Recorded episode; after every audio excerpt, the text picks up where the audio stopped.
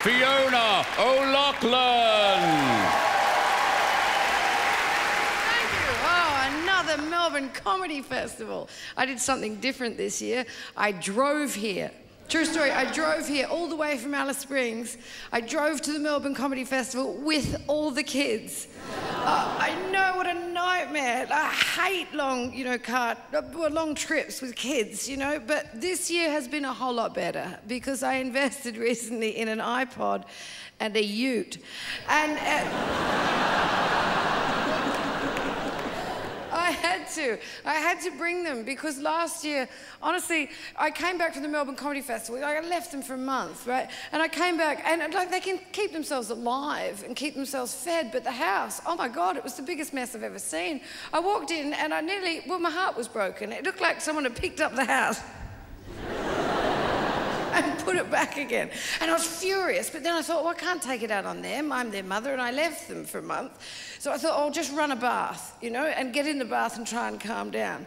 So I ran a hot bath, and I, I was, uh, this is the lowest point of my comedy career. I walked into the bathroom and I slipped on a Lamington. I nearly lost my mind. Like, uh, it begs the question A, what manner of piglet eats a lamington in the bathroom?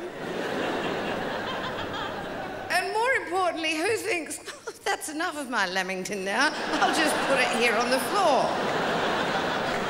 and it wasn't a good lamington like our grandmas used to make. It was one of those Twinkie things from America with cream right in the middle. It gives you a really good skin up.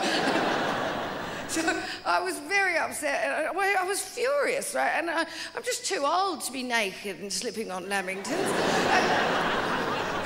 So I was just awful. I went through the house like, like a maniac, steam coming out of my ears, looking for small prey, right? And meanwhile, we, we were having the house renovated at the same time, so half the house had been knocked off, right? And I'm going, look, and fortunately, I found a 10 year old, right? And and I grabbed him and I went, Go and clean your room. And he looked at me and he goes, I haven't got a room. They've got an answer for everything, haven't they? I'm not a very nice person. I never said I was, Melbourne. Um, but I'm also not a very a spectacularly bad wife, really. Not a very nice wife at all. Um, when I say I'm not a very nice wife or good wife, let's say I'm not a good wife, you, let's put it on a scale of wives. You know, the really good wives up here, and then I'd be somewhere down. No, I think up here the best wife in the history of wives would be um, Christopher Reeve's wife. A wife and a half was Christopher Reeve's wife, right? Now, me, somewhere more down here, because I swear, if my husband if my husband had one leg in a plaster cast from the knee down, I'd have a quiet word with his surgeon and I'd say, let him go.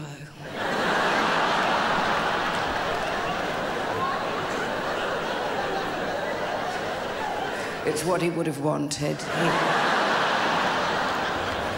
to die with dignity. Thank you very much, Melbourne. Have a great festival. Good night.